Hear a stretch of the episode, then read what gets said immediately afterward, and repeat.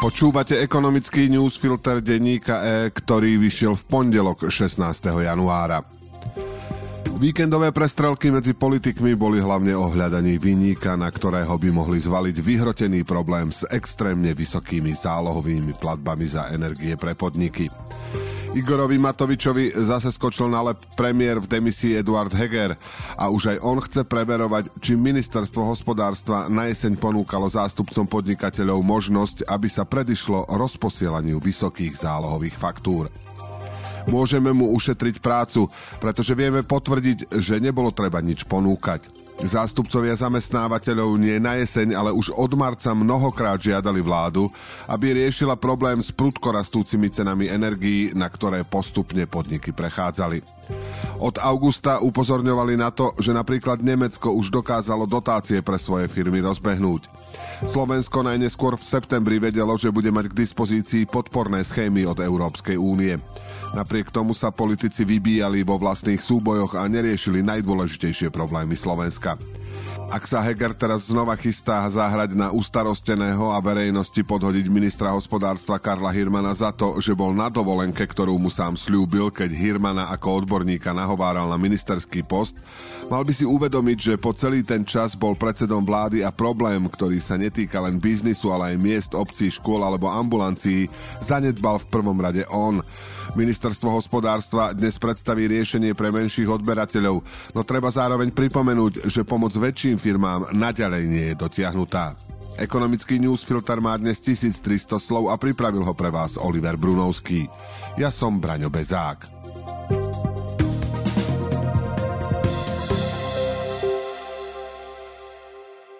Asociácia súkromných lekárov, ktorá združuje 3000 ambulancií, ohlásila, že jej členovia budú od februára bežne vyberať poplatky za vyššie prevádzkové náklady.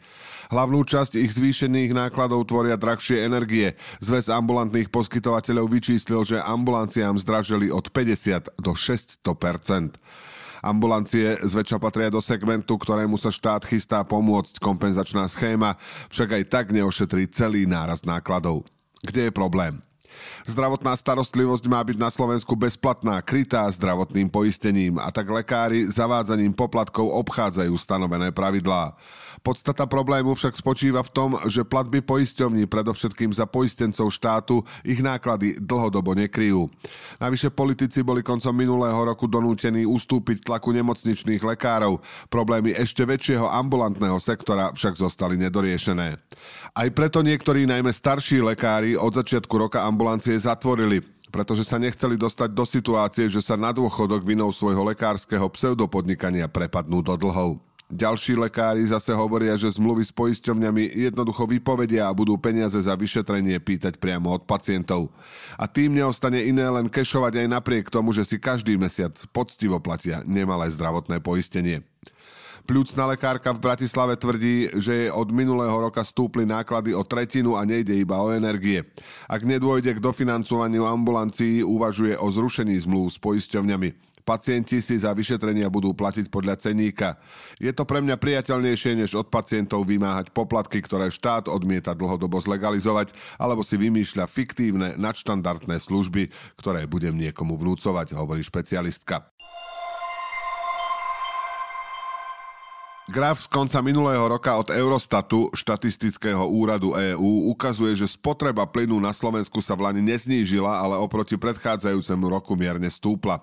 Popri Slovensku je druhou čiernou ovcov únie Malta. 24 krajinám EÚ sa podľa Eurostatu podarilo znížiť spotrebu niekedy až o desiatky percent. Deníke pritom niekoľko posledných mesiacov informuje, že Slováci míňajú menej plynu ako rok predtým. Vychádza z údajov od slovenskej plynárenskej firmy SPP Distribúcia a tie potvrdzujú, že menej ako pred rokom spotreboval po celý rok nielen priemysel, ale aj domácnosti. Čo sa teda deje? Kolega Tomáš Grečko pri hľadaní odpovede natrafil predovšetkým na skutočnosť, že kým v mnohých západoeurópskych krajinách národné agentúry a ministerstva zodpovedné za energetiku začali pravidelne zverejňovať otvorené dáta o spotrebe energií, na Slovensku vládne informačný chaos a aj neochota vládnych inštitúcií napraviť ho. Eurostat zrejme neurobil žiadnu chybu, iba že spracováva údaje od správy štátnych hmotných rezerv, ktoré nesedia. Tvrdí to aj ministerstvo hospodárstva, ktoré vláde nominuje šéfa správy hmotných rezerv. Čo mohlo prispieť k nižšej vlanejšej spotrebe plynu? Podstatným faktorom na jeseň bolo nadpriemerne teplé počasie. Úspory spôsobené šetrením sú od októbra približne 10-percentné. Rozhodujúci podiel na tom má priemysel, ktorý spotrebúva zhruba dve tretiny plynu. Najväčšími odberateľmi sú chemický priemysel, spracovanie ropy a výroba energií. Samotné duslo šaľa v predchádzajúcich rokoch odobralo desatinu slovenskej spotreby. V Lani malo pre vysoké ceny plynu dlhšiu odstávku a aj teraz napriek zlacneniu drží výrobu len na 75-percentnom technologickom minime. Aj keby boli úspory plynu v porovnaní s minulosťou okolo 10%, v celoeurópskom rebríčku by Slovensko patrilo k piatim najmenej šetriacim štátom. K výraznejším úsporám v domácnostiach zrejme nebude motivovať ani zastropované 15-percentné zvýšenie ceny plynu ako komodity, ku ktorému sa ešte prirátajú poplatky. Naopak vysoké trhové ceny plynu v porovnaní s minulosťou a nedostatočná pomoc priemyslu od štátu poškodia firmy a znížia ich konkurencieschopnosť a nedostatočná práca s dátami zo strany štátu problémy ešte zhorší. Bratislavský Slovnaft a jeho materský maďarský koncern MOL pripravujú žalobu voči Slovensku. Chcú ju podať na arbitrážny súd vo Washingtone. Napadnúť chcú pred Vianocami schválenú daň z vyšších ziskov z ruskej ropy a to aj napriek tomu, že sa daň napokon znížila z pôvodne zvažovaných 70 na 55 Vládny návrh čakal na schválenie v parlamente vyše 7 mesiacov, keď ho dlho blokovala bývalá koaličná strana SAS. Napokon schválením tejto dane podmienila podporu štátneho rozpočtu, no v značne redukovanej podobe.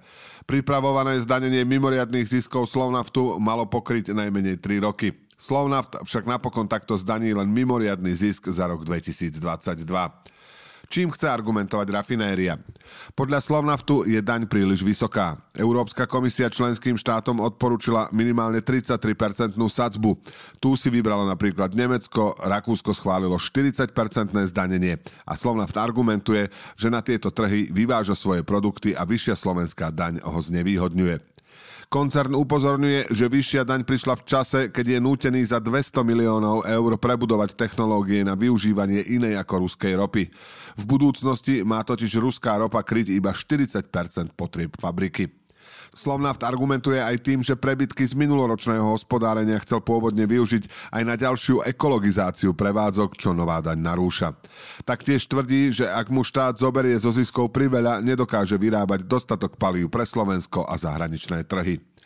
Naši právnici analizujú celý proces prijatia danej normy, najmä v kontexte rozpravy v parlamente, kde bývalý minister financií vyjadreniami prezentoval toto opatrenie ako nariadenie namierené proti maďarským vlastníkom. Práve z tohto aspektu si myslíme, že budeme v prípadnej žalobe úspešní. Uviedol pre denník E hovorca Slovnaftu Anton Molnár. Vládni predstavitelia sa už skôr vyjadrili, že sa prehry na súdoch so Slovnaftom neobávajú, lebo nové dane od ziskových odvetví potrebujú na legitímny cieľ, ktorým je energetická pomoc pre iné, viac zasiahnuté odvetvia. Minister hospodárstva Hirman to komentoval tak, že časť energetických firiem má enormný zisk nie zásluhou podnikateľskej invenčnosti, ale iba vďaka súčasnej situácii. Preto je správne sa s takýmto enormným ziskom podeliť. Hirman ešte pripomenul, že na alternatívne druhy ropy sa Slovna slúbil pripraviť už v roku 2015, no citujeme, za 7 rokov sa v tomto smere nič nedialo. Čisté predaje podielových fondov slovenským investorom sa v Lani prepadli na necelých 500 miliónov eur, ukazujú dáta Slovenskej asociácie správcovských spoločností. Ešte v roku 2021 to bol trojnásobok. Objem čistých nových investícií sa tak vrátil na úroveň z konca minulého desaťročia. Obyvatelia Slovenska dlhodobo výrazne zaostávajú v budovaní finančného majetku, aj preto patria v EÚ k najchudobnejším.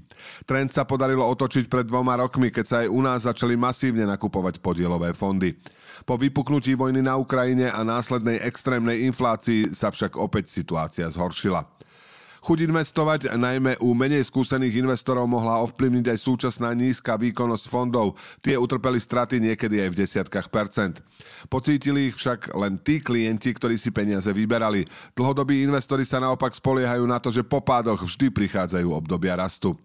Následky vysokej inflácie už vidia aj banky na vkladoch obyvateľstva. Aj tie v októbri a novembri podľa údajov Národnej banky Slovenska medziročne o pár desatín percenta klesli. Ľudia zrejme načierali aj do hotovostných rezerv. Spomalenie rastu vkladov domácností v bankách je pre celý finančný sektor veľmi citlivá téma. NBS ju aktuálne označila za jednu z kľúčových pre finančnú stabilitu celého bankového sektora. Člen predstavenstva Asset Managementu Slovenskej sporiteľne Pavol Vejmelka napriek všetkému hodnotí vlanejšie predaje vo fondoch s optimizmom. Aj napriek nízkym objemom totiž stúpal počet klientov, ktorí pravidelne investovali, a to najmä do akciových fondov. Ekonomický newsfilter dnes pre vás pripravil Oliver Brunovský. Do počutia zajtra.